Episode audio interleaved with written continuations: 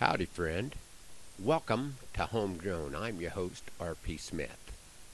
I try not to get caught up in politics or social media, especially if I don't have a good suggestion on how to make things better. My life as a rancher is all too often a great way to distance myself from the woes of the world. Nothing like a few hundred hungry mouths to feed, or thousands of invading cedar trees, or miles of rusting infrastructure in the form of barbed wire fences to take my mind off the insanity of the world around me. I do try to keep tabs on what is important to those closest to me, and when I saw my son-in-law's post on Facebook that he was no longer a fan of a rap singer who I had never been a fan of, I let my finger skip over the keyboard to see what was up.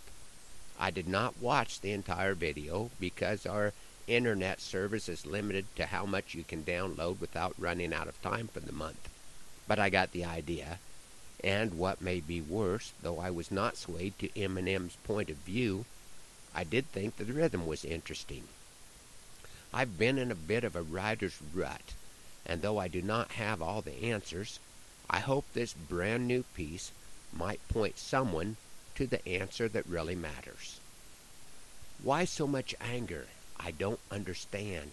Talk of war and lines in the sand. Stop tweeting, start leading.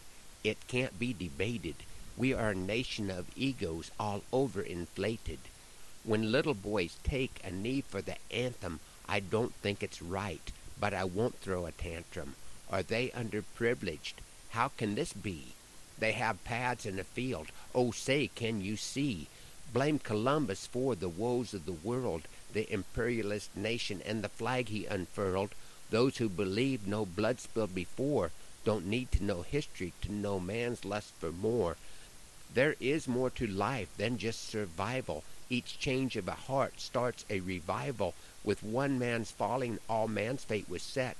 Another gave his life to cover our debt. Come and share in that life. It is for the living. Enough of the hatred. Let's start with forgiving. Follow the leader, the obedient son. Father, forgive them. They know not what they've done.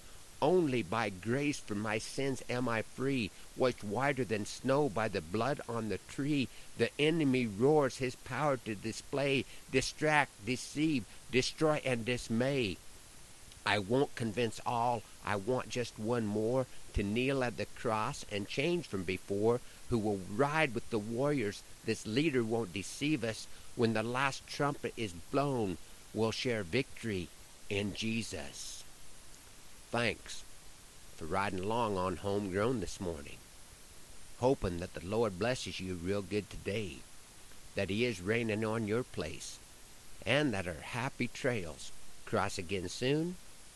I'm R.P. Smith.